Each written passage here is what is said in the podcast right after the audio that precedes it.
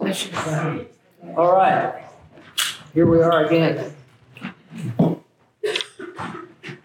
We're going to see if we can finish chapter two, and then we'll try to wrap up chapter three and four tomorrow.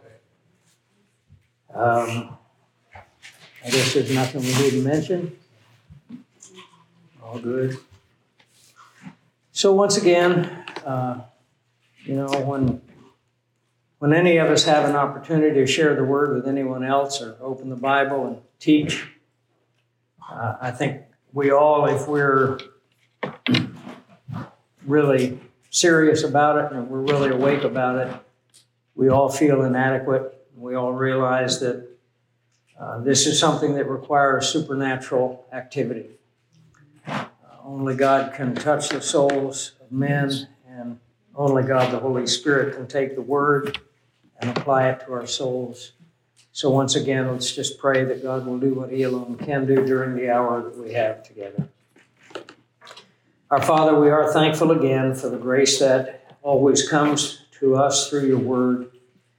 We're thankful, Father, for the gift that you give to us, a mind to think, a soul that has the ability to make decisions, and with that comes great responsibility.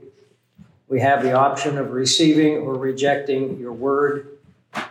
We know that from the very beginning of creation, your plan was to work in cooperation with the greatest of your creation, which was the man and the woman.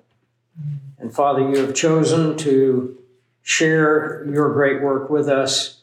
And so as we open your Word, it's our prayer that God, the Holy Spirit, will equip us and instruct us and illuminate us to the truths of your Word.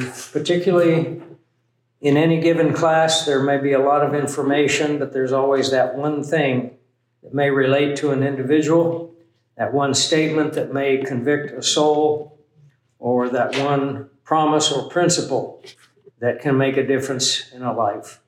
So, Father, accomplish the work that you have brought us together to accomplish today, and we will be thanking you throughout all eternity for what you do. In Jesus' name, amen. So we left off in Ruth two twelve, and Boaz is commending Ruth. And just recently, as we met together with uh, several young pastors and their wives, and I had the opportunity to uh, share with them some principles out of the book of Ruth. Uh, we see in Boaz a real model for a man. He is strong, he is mighty, he is respected, but he is considerate of the very least. In those days and in those times, the average attitude to a Moabite would be antagonism or hostility or at the very least neglect. Here, this, this mighty man of Bethlehem stoops to show kindness and consideration to this young widow who's come out of Moab. And it's just really a beautiful story and a beautiful picture uh, as we see all the way through Boaz being a type of Christ, a picture of what our Lord has done for each and every one of us. And I'm sure that uh, if you think about it, if you really dwell on what God has done for you and what He has given you uh, through the gift of eternal life and His watch care and His provision, you would feel very much like Ruth expresses herself, "Why in the world would you stoop to show kindness to such a one as me?" But you'll notice that Boaz said, "The Lord repay your work," verse twelve, "and a full reward be given you by the Lord, the God of Israel, under whose wings you have come for refuge." That phrase is a statement of saving faith. She has come to the Lord in saving faith. There are other passages that you may want to jot down. I'll just read one of them to you. In Psalm thirty-six and verse seven, David says, "How precious is your loving kindness, O God. Therefore, the children of men put their trust under the shadow of your wings." So the idea of coming under the shadow of God's wings. You'll see it again in Psalm fifty-seven, verse one, in Psalm sixty-one, verse four, in Psalm sixty-three, verse seven, and of course the very famous Psalm ninety-one, verse one, uh, which many of us know about uh, he who dwells in the secret place of the Most High shall abide under the shadow of the Almighty. Probably the most famous use of this uh, phrase or this picture is actually in Matthew twenty-three. You remember when Jesus wept over Jerusalem and he used this figure, how often I would have gathered you together as a hen gathers her chicks under her wings, and you would not. Uh, it's very interesting, too, that uh, some years ago, I can't remember when this happened. Uh, it was after I had left Kansas, but I read the story of a prairie chicken hen. Uh, when they were burning off the prairie, she had gathered her chicks under her wings, and the fire had burned her, and the chicks had actually survived. That's a picture of divine protection, providential care. So I want to pause for just a moment because I want to talk a little bit about faith. You know, when we hit key concepts, key ideas in the Bible, it's important for us to define them. We throw around terms a lot. We talk about substitutionary sacrifice. What does that actually mean? Or we use theological terms like propitiation. What does propitiation mean? Or reconciliation. When we come across these in Scripture, people who are sitting out there and listening uh, oftentimes don't understand what the definition of that word is. What does it actually mean? Uh, another one that gets thrown a lot, around a lot, and people haven't a clue. If you ask people to define words, they don't have the faintest idea what they are, is sanctification. What is sanctification? How do you define it? What does it mean to be sanctified? Uh, another one that we hear all the time, godly.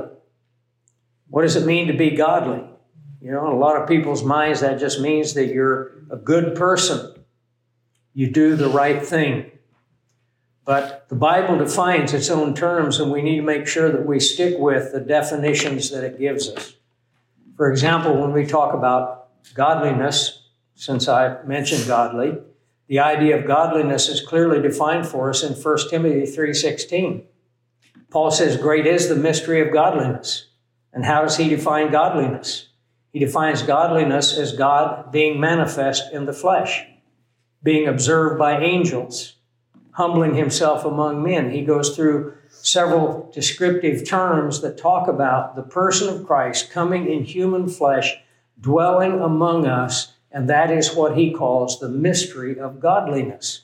So when we talk about godly, are we talking about just a good person, a nice person, a kind person, or are we talking about a person that is actually Christ-like? Because that's what godly is.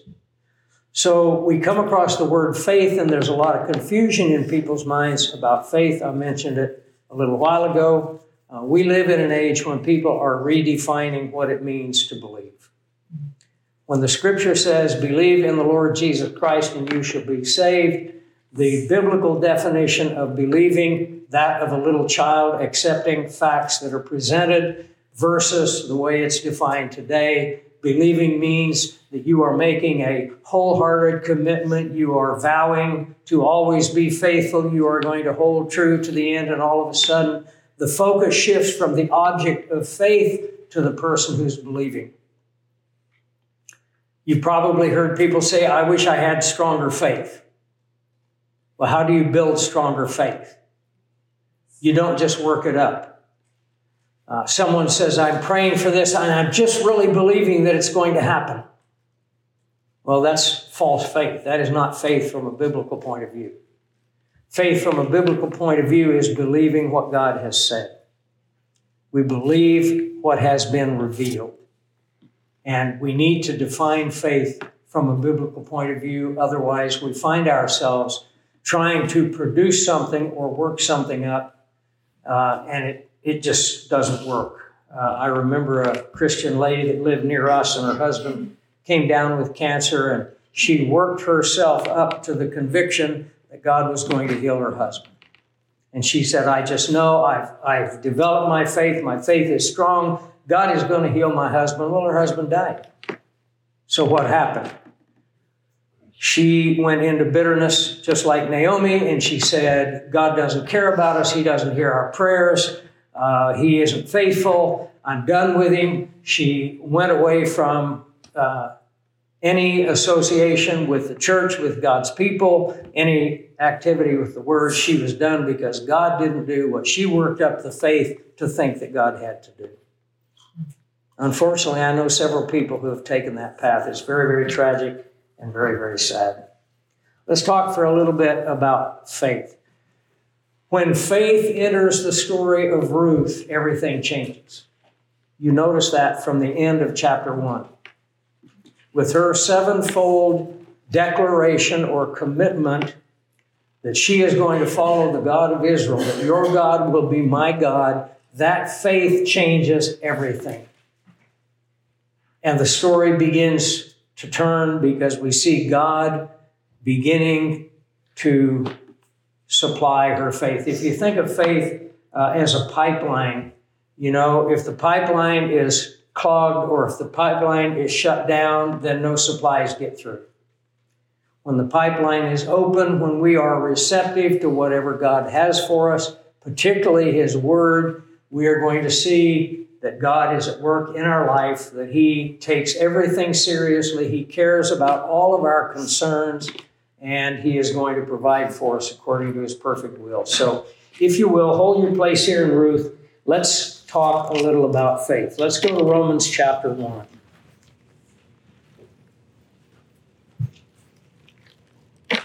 Xander was just asking me what is my favorite book in the Bible. That's always a difficult decision for me to make because all of them are my favorite at various times. But I would probably say the book of Romans. And Romans talks about the object of our faith. I want you to understand a principle at the beginning. What makes for a strong faith? The object of that faith. In other words, your faith will only be as strong as the object of your faith. Faith is an objective verb. You are having faith not in faith. You're having faith in something. Now the question is, is that which you're having faith in capable of fulfilling your hopes and your expectations? When we put our faith in the Lord Jesus Christ or we put our faith in God's Word, we know that we have an object for our faith that is capable of fulfilling what God says He will fulfill. We trust in Him because He is trustworthy. We have faith because He is faithful. And generally, we tend to think of the initial focus of our faith being the gospel. And that's where we first learn about who Jesus Christ is and what He has done. And so I just want to, at the very beginning, this is what Paul lays as the foundation for this great book called the Book of Romans. And I just want to look at a few verses here in chapter one. Just start with me in verse one. Paul, a bondservant. Bondservant uh, can mean a born slave, or in the Old Testament sense, it's the pierced-ear slave. It's the willing and voluntary slave who loves his master. Paul, a bondservant of Jesus Christ, called to be an apostle, separated unto, and here it is, the gospel of God. What is the gospel of God? We know that gospel simply means good news. There are a lot of different kinds of good news in the Bible. We're talking here about a specific aspect of good news. It is the good news which He promised before through His prophets in the Holy Scriptures. If you go back to Isaiah fifty-three, you see Christ and you see the crucifixion.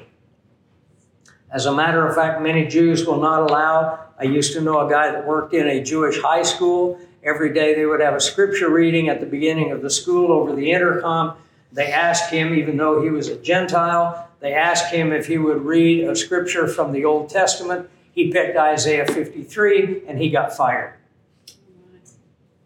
you don't read that passage to Jewish children unless you look at the servant as Israel, not the Messiah. But he promised this gospel. He promised this marvelous message of life and hope in his prophets, in the Holy Scriptures. And I want you to notice verse three and four, concerning his son, Jesus Christ, our Lord, who was born of the seed of David according to the flesh and declared to be the Son of God with power according to the Spirit of holiness by the resurrection from the dead. What is the central figure of the gospel? Jesus Christ.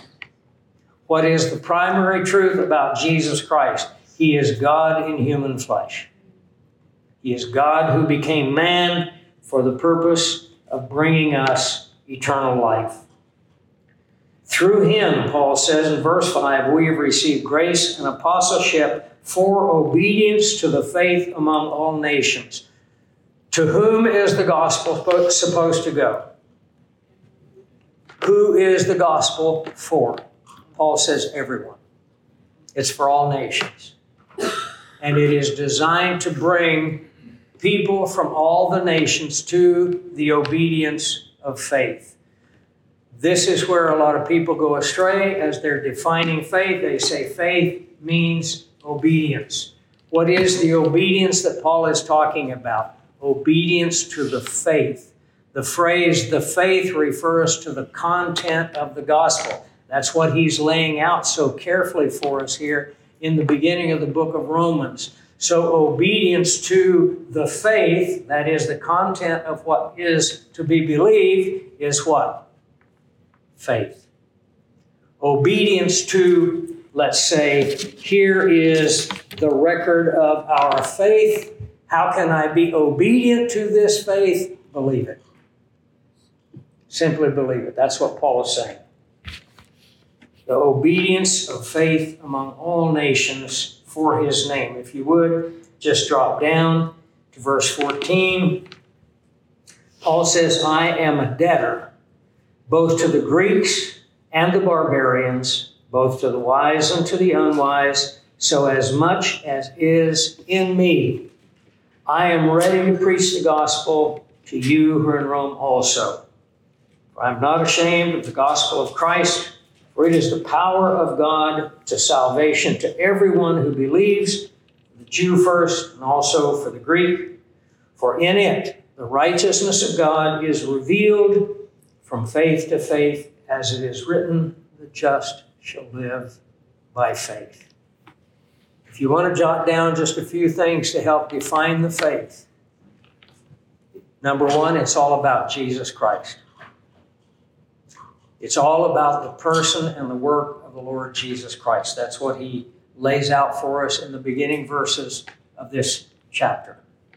Concerning his son, Jesus Christ, our Lord, made of the seed of David, that's his humanity, declared to be the Son of God with power, that's his deity, God and man united together to be our Savior.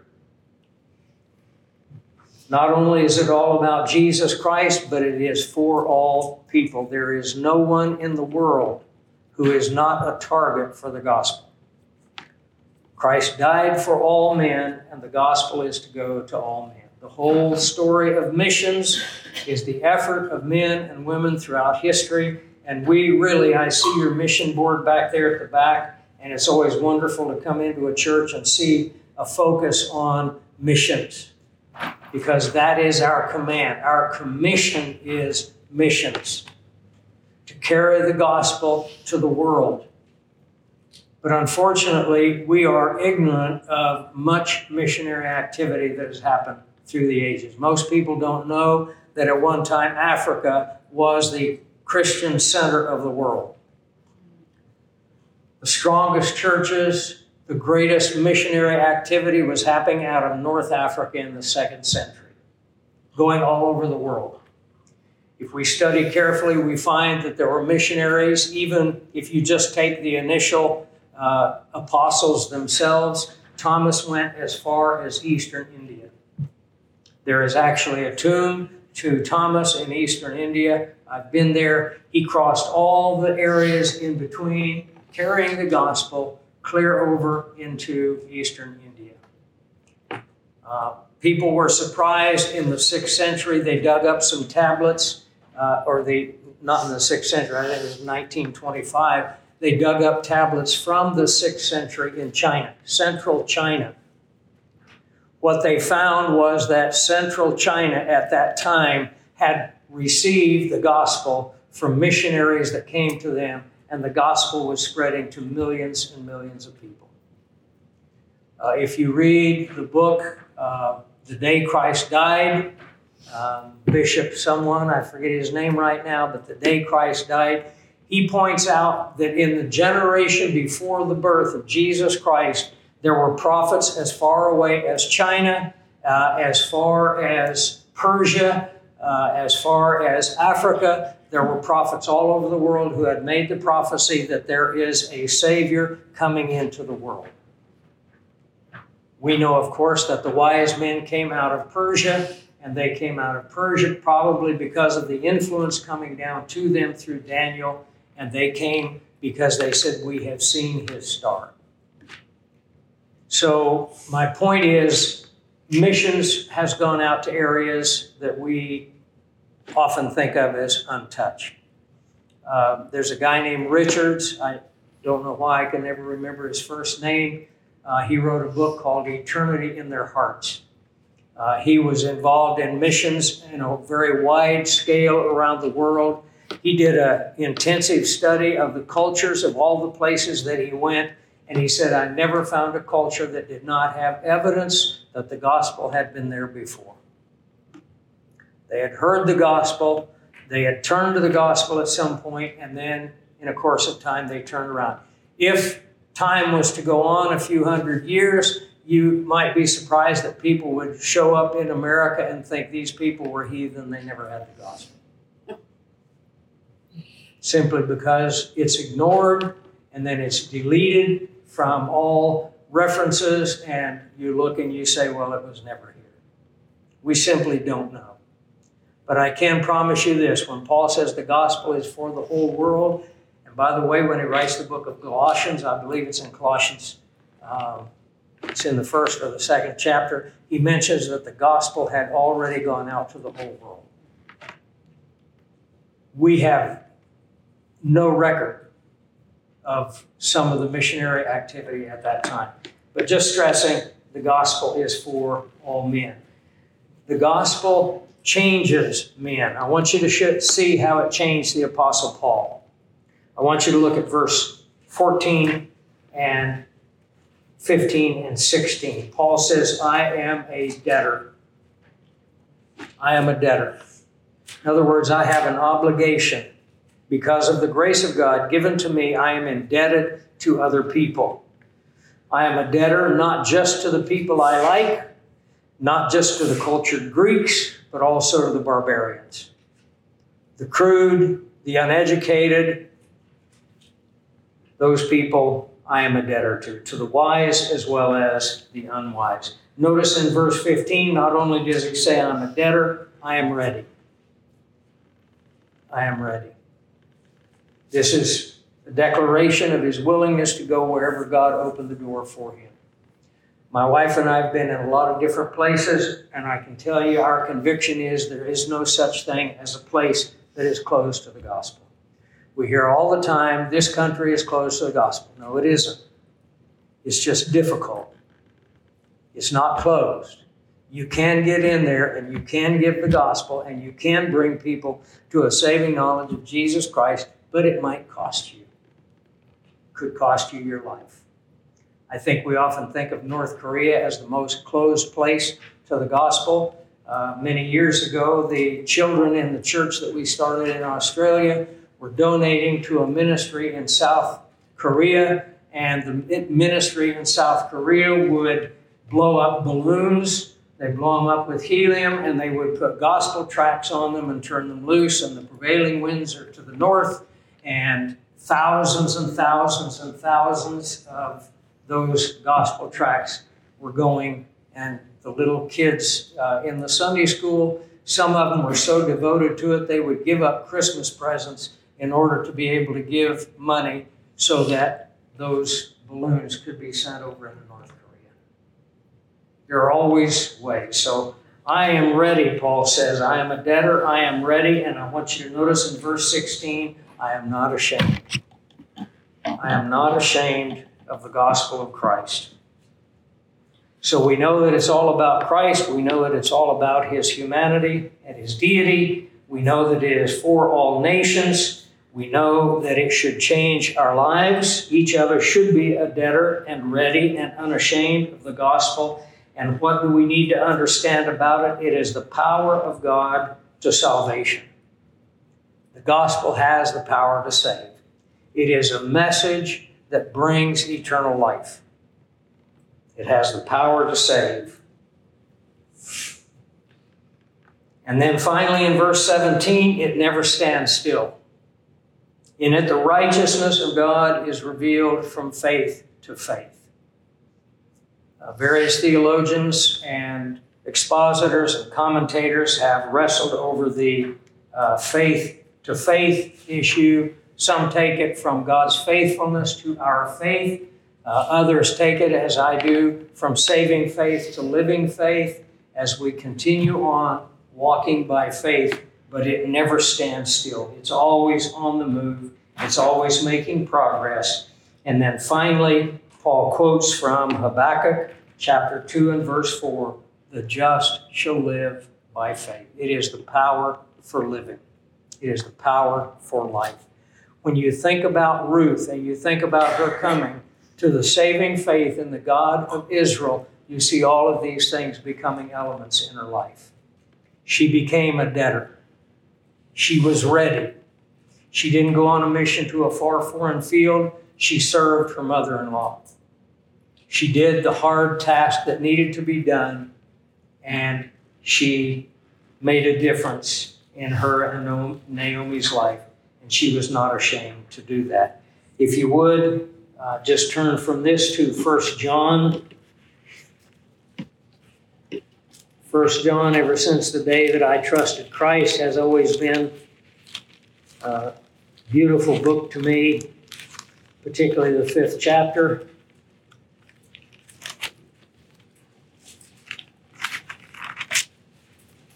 First John chapter five. Continuing with the idea of the victory of faith, the conquest of faith. First John five, whoever believes that Jesus is the Christ is born of God. That's a promise. Whoever believes that Jesus is the Christ. Remember the thief hanging on the cross.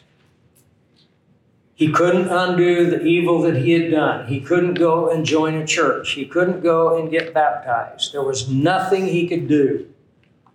But he turned to the Lord and said, remember me when you come into your kingdom. And our Lord's promise to him was, today, today you're going to be with me in paradise. That man received eternal life simply based on what John says here. Whoever believes that Jesus is the Christ is born of God. And everyone who loves him who begot loves him who is begotten. I want you to notice verse four. Whatever is born of God overcomes the world. You remember when Jesus said to the disciples, in the world you will have tribulation. Be of good cheer. That's kind of a strange thing to tell people, isn't it? In the world, you're going to have sorrow, suffering, affliction, temptations, trials, but be of good cheer. Well, the be of good cheer was not based on the sufferings they were going to go through. It was based on what came next. Be of good cheer. I have overcome the world. I have overcome the world. No, Paul says in Romans eight thirty-seven, we are more than conquerors through Christ who loved us. The very fact that we have trusted in him makes us a victor on the stage of human history. Victorious faith is a wonderful thing. Whatever is born of God, we would say whoever is born of God overcomes the world, and this is the victory that has overcome the world, our faith. This world is dying. John has already told us in First John chapter two, The world and all of its works is passing away. This world is going to be gone. Everything that you see around you, there's going to come a day when it's all going to be gone. But we have overcome the world through our faith. Verse five, who is he who overcomes the world, but he who believes that Jesus is the Son of God? If you're here as a young believer, maybe some of you young ones, and you haven't had the opportunity to grow or to go on missions or to serve in various ways, the very fact that you trust in Jesus Christ has already made you victorious over the world. He who believes in him has overcome the world. Drop down with me to verse ten. He who believes in the Son of God has the witness in himself. He who does not believe God has made him a liar. When someone rejects the gospel, they're basically saying God is a liar, because he has not believed the testimony that God has given concerning his Son. Verse eleven, this is the testimony that God has given us eternal life. You know, John really is focused on this. You can read all the way through the Gospel of John. You read through first, second, third John. Even when you get into the book of Revelation, the thing that impressed John the most is that God gave us eternal life as a free gift, simply to be received by faith. Now, we'll talk about grace here in a minute. Remember, God's faithfulness produces two things, grace and faith. We're going to see that in just a moment. This is the testimony that God has given us eternal life, and this life is in his Son. He who has the Son has life. He who does not have the Son of God does not have life. It's that simple. Do you have the Son of God? If you have the Son of God, you have his life. John says in verse thirteen, these things I have written to you who believe in the name of the Son of God, that you may reasonably feel sure that you have eternal life, right? I've written these things to you so that you might hope and guess that you might have eternal life. You know, when I trusted Christ at the age of fifteen in nineteen sixty-five, I mentioned it earlier, down at Cumberland Bible Church, Butler County, I was confused about a lot of things, as we often are when we first come to Christ. We don't know anything. We haven't had a lot of teaching. And so as the pastor there uh, explained to me the way of eternal life, and you know, we We often make a mistake by telling people, pray to receive eternal life. If you stop and think about it, if you're praying to receive it, you already have it. You ever think about that? If you're praying to receive it, you've already believed it, haven't you? You receive it because you believe it, not because you said a certain prayer with certain words. I like to compare it to breathing. We inhale.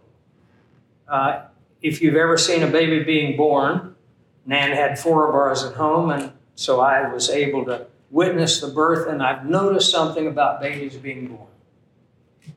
I have never seen a baby born that went, I've never seen a baby exhale. When God created Adam, what did he do to make him a living being? He breathed into him the breath of life. And when a baby comes into the world and they inhale, then they exhale. That first breath. Believing the gospel is our first spiritual breath. We receive the truth, that's the inhale, and we express our faith. Paul talks about it in Romans ten. You remember he talks about believing in the heart and confessing with the mouth. Believing in the heart is what gives eternal life. Confessing with the mouth is the expression of either gratitude or appreciation for it, or witness to someone else about it. Anyway, because I was confused on this, the pastor, after we spoke and after we prayed, he said, do you know you're going to heaven? And I said, I sure hope so. He said, you're not leaving here until you know so. I didn't know how long that was going to take. going to be an all-day affair. He brought me to this passage. And it was just such a brilliant move on his part. And he took me to verse thirteen. And he said, now, I want you to read verse thirteen. These things I have written to you who believe in the name of the Son of God. And he stopped me. He said, do you believe in the name of the Son of God? I said, I sure do. I had no doubt about that at all. He said, go on and read, that you may know that you have eternal life. He said, do you have eternal life? And I said, I sure do. And he said, how do you know? And I said, because this verse tells me that if I believe in the Son of God, I can know. And he laid the foundation for my confidence not to be in my performance, how well I was doing, how I was feeling on the day or anything else. My confidence rested securely on the promise of God. What a brilliant move that man made. And I have to tell you, my faith has been tried severely, and it was a great move that he did on that day because it has helped me uh, through many, many things. Faith is so important for us to understand, and it's faith that gives us the victory. As we come back to Ruth chapter two, we're going to have to move along here to get this chapter done. Boaz commends her for coming under the wings of the Lord. Verse thirteen, she said, let me find favor in your sight. Now we're back to that word. We've been seeing it over and over and over. Favor refers to grace. I'm going to come back to it. I want to develop it a little bit because if I say to you, have grace, or if I say to you, enjoy grace, or if I speak of the infinite grace of God, do you really know what I'm talking about? We know that grace means undeserved or unmerited favor. But what is that undeserved and unmerited favor? We want to come back and we want to just hit on that a little bit. But let's move on before we do that. Verse fourteen, Boaz said to her at mealtime, come here and eat the bread and dip your piece of bread in the vinegar. Now, once again, he is giving her exceptional privilege.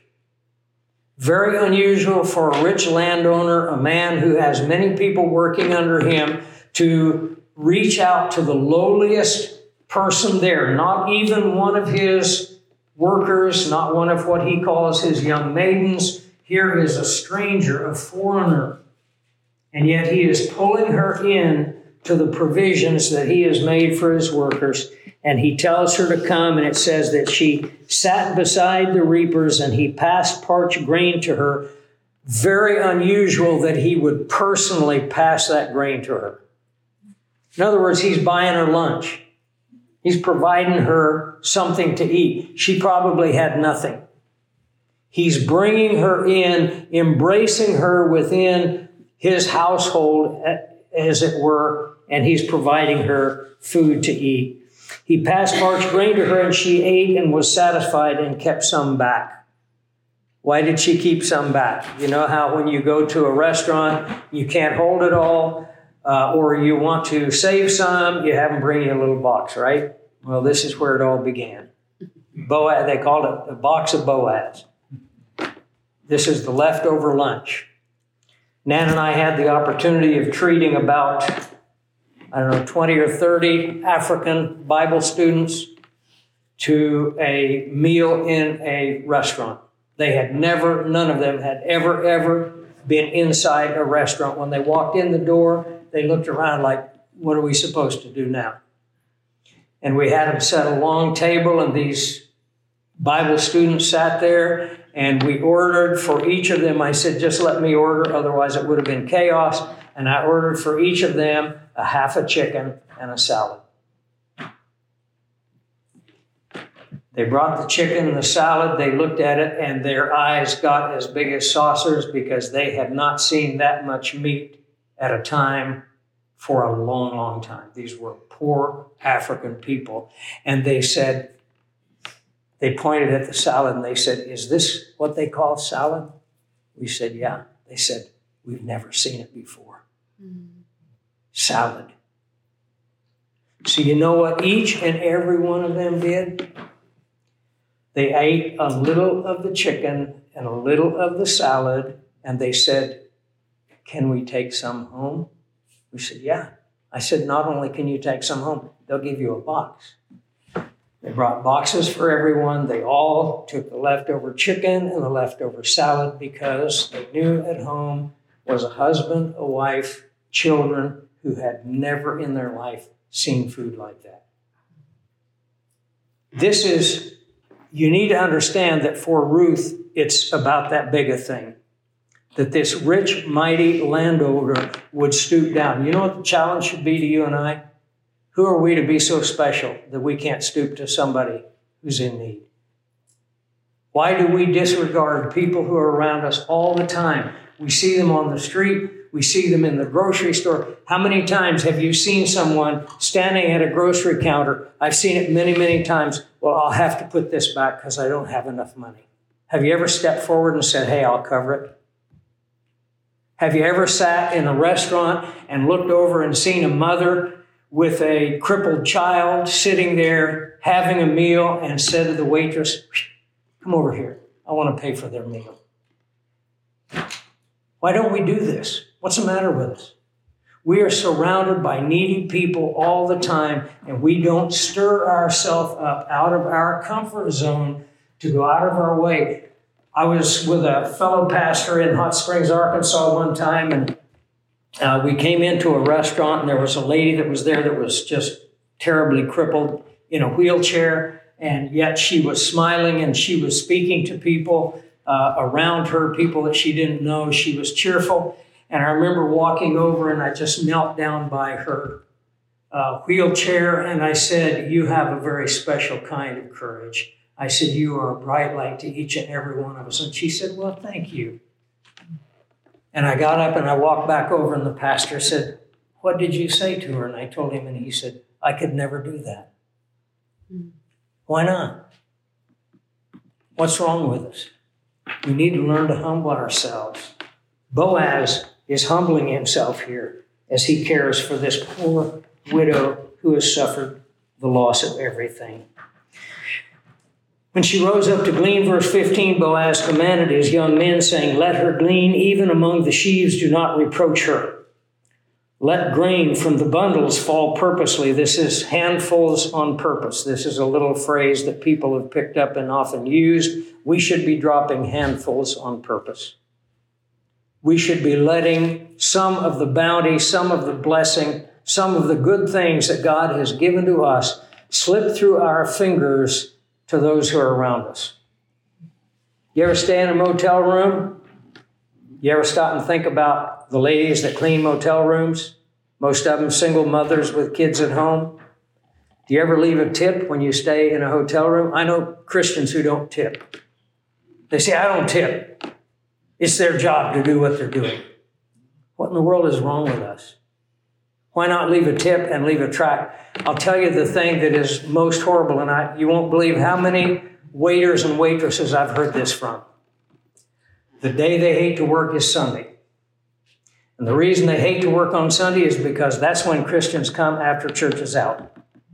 And you know what they've told me, and I can't tell you how many I've talked to, because I talk to the waiters and waitresses that serve us, and I ask them these questions, and they all say, Christians leave tracts that look like a one hundred dollar bill. And here I am struggling to feed my kids, and I'm getting whatever they're getting paid. And they leave me a tract that looks like money. All that does is turn them against everything that we profess to believe.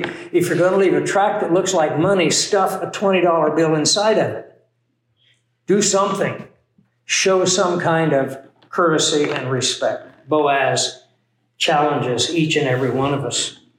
Verse seventeen says, she gleaned in the field until evening and beat out what she had gleaned, and it was about an ephah of barley. Uh, there are different estimates of what an ephah is. Some people say a bushel, some people say a gallon. Whatever it is, it was a lot of grain. Verse eighteen, she took it up and went into the city, and her mother-in-law saw what she had gleaned.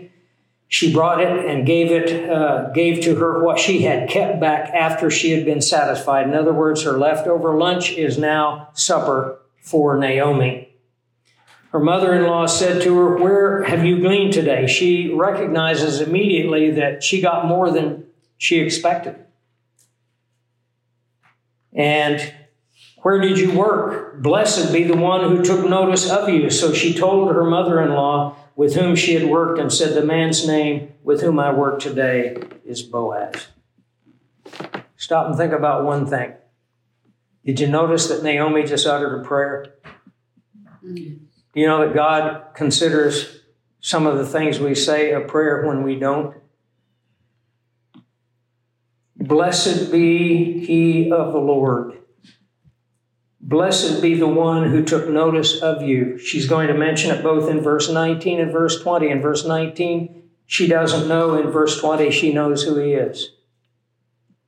Did you ever stop and think that when you show kindness to someone, that they might be uttering a prayer that could make a difference in your life? God bless the person who showed this kindness to me. God help this person, whatever they may be going through. Do you have all the prayers you need? Are you so rich in the prayers of other people that you don't need any more people asking for God to bless you? I don't know about you, but I can use all the prayers I can get. Maybe if we did things that blessed people, they would pray that God would bless us. I sometimes stop because stories start flitting through my mind of all the people and all the places and all the things that we've seen as we've traveled around. And it's like, I ought to tell this story, but then I'm going to be off on a rabbit trail. We just need to move on. Notice verse twenty, Naomi said to her daughter-in-law, "Blessed be he of the Lord who has not forsaken his kindness to the living and the dead." And Naomi said to her, "This man is a relation of ours, one of our close relatives."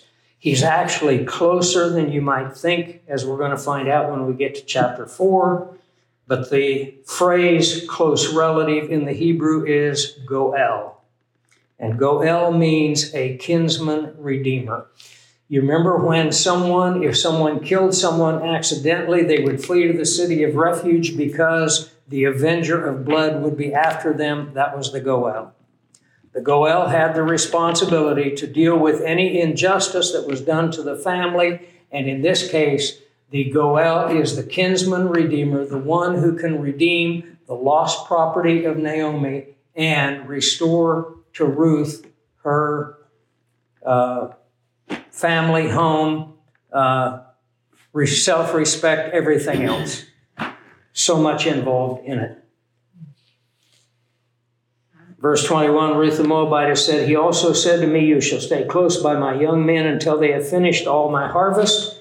Naomi said to Ruth, her daughter-in-law, "It is good, my daughter, that you go out with his young women and that people do not meet you in any other field." So she stayed close by the young women of Boaz to glean until the end of barley harvest and the end of the wheat harvest. And she dwelt with her mother-in-law. This whole chapter is a chapter that just breathes of the grace of God. And I want to just touch briefly on the importance of grace. If you turn with me to Ephesians chapter two. Ephesians chapter two, we might get over to Titus chapter one, but let's at least come to this marvelous passage. I never get tired. I don't know how many times I've read these passages. They're always new and fresh. When you think of Ephesians two, what do you think of? Any verse come to mind? eight and nine. Ephesians two, eight and nine.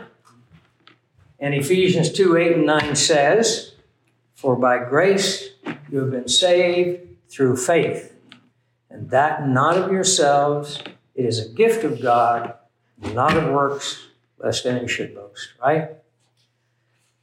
Would you believe it that the most important word in those verses is the word "that"? I'll give you a parallel. John three sixteen, for God so loved the world that he gave his only begotten Son, so that whoever believes in him would not perish, but have everlasting life. You know what the most important word in that verse is? The little word, so. We overlook little words that are sometimes the most critical words. God so, that is, in such a manner.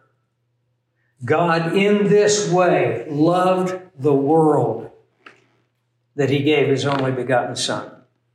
And here we have, for by grace you have been saved through faith, and that, not of yourself. It is a gift of God, not of works, lest any should boast. What does the that modify? Believe it or not, there are brilliant doctors uh, of theology who can't figure this out. What does the that modify? You know what they'll tell you? They'll tell you that the that refers to the word faith. Faith is not of yourselves. Faith is a gift of God. That is not what the text is saying. That is a completely distorted view of the text. In order to understand what the that refers to, we have to look at a little key that Paul gave us that should have tipped us off, back up to verse four. In uh, the first three verses, he's talking about how we're dead in our trespasses and sins. We walked according to the course of the world. Uh, we were guided by the spirit of disobedience. Uh, we conducted ourselves in the lust of the flesh, fulfilling the desires of the flesh. We were children of wrath, all of these horrible things. And then this great conjunction of contrast, but God. But God, who is rich in mercy, because of his great love. Notice that mercy is the result of love, the love of God. Because of his great love with which he loved us, even when we were dead in trespasses, he did three things. What are the three things that God did out of his great love? Number one, he made us alive together with Christ. You'll notice there's a little parenthetical phrase. By grace, you have been saved. And then, on the other side of the parenthetical phrase, he raised us up together. He made us alive, that's resurrection life. He raised us up, that is resurrection. And he made us sit together in the heavenly places in Christ. Three things define what it means to be saved. What does it mean to be saved? It means to be made alive. It means to be raised up from death. And it means to be seated with Jesus Christ in the heavenly places. And right in the middle of those, Paul puts a little parenthetical phrase, by grace you have been saved. What does it mean to be saved? It means those three things. Made alive, raised up, and seated with Christ. By the way, if you believe you can lose your salvation, you're calling God a liar. Do you know why? Because not only did he give you eternal life, and believe it or not, eternal means eternal, and eternal means no end, but when he gave you eternal life, he also positionally seated you with Christ at his right hand. People ask me, ask me oftentimes, how can you be so sure that you're going to make it through to eternal life? I say, because I've already got it, and I'm already seated with Christ in heaven. In the mind of God, we're already there. We are in the position that Christ is in at the right hand of God the Father. That's what it means to be saved. So when we come down now to verse eight, for by grace you have been saved. What does saved mean? Well, he just defined it for us. It means made alive, raised up, and seated together with Christ. For by grace you've been saved through what? Simple, childlike faith. And that, What does that refer to? Well, it refers to what it means to be saved, which goes back to verse four and five, made alive, raised up, and seated together. That is not of yourselves. It is a gift of God. Doesn't that make the whole passage make more sense? Instead of struggling, is faith the gift? Is grace the gift? By the way, neither faith nor grace can be the gift because the word that is neuter. Say, what does that mean? Well, it, what it modifies has to either be neuter or has to be a series. Could be masculine, feminine, either one. And so you take the whole series and refer to it as a neuter. Grace is feminine. Faith is feminine. Neither can be referred to in the neuter. But saved in a series of propositions can. I don't know if that confuses you, but it's something that we need to understand. By grace we've been saved through faith, not of yourselves. It, that is, salvation, is a gift of God. Turn from there. We got just a couple of minutes to the little book of Titus. It's important that we understand these things and get them clear in our mind. The little book of Titus, First and Second Timothy and Titus. When I was going through Bible college, my third year of Bible college, before I graduated, I was in a pastoral program. You had to pick a text and preach the text to the students. The passage that you have before you in Titus chapter two is the passage that I chose. I want you to notice in verse eleven, for the grace of God that brings salvation has appeared to some men. No. It has appeared to all men. Paul tells us in Second Peter chapter three and verse nine, God is not willing that any perish. He tells us in uh, Second Timothy chapter two and verses four and five, God desires that all men come to the knowledge of the truth. I think I said Second Timothy. I believe that's First Timothy. God desires all men to come to the knowledge of the truth. Notice, what does grace do? Since we're talking about grace, we're talking about the kindness that Boaz showed to Ruth, and we're talking about something that is not a human quality. This is not something we can produce. It's only something that we can receive and reflect. Boaz was the kind of man he was because Boaz lived by faith. The just shall live by faith. And what does faith lay hold of?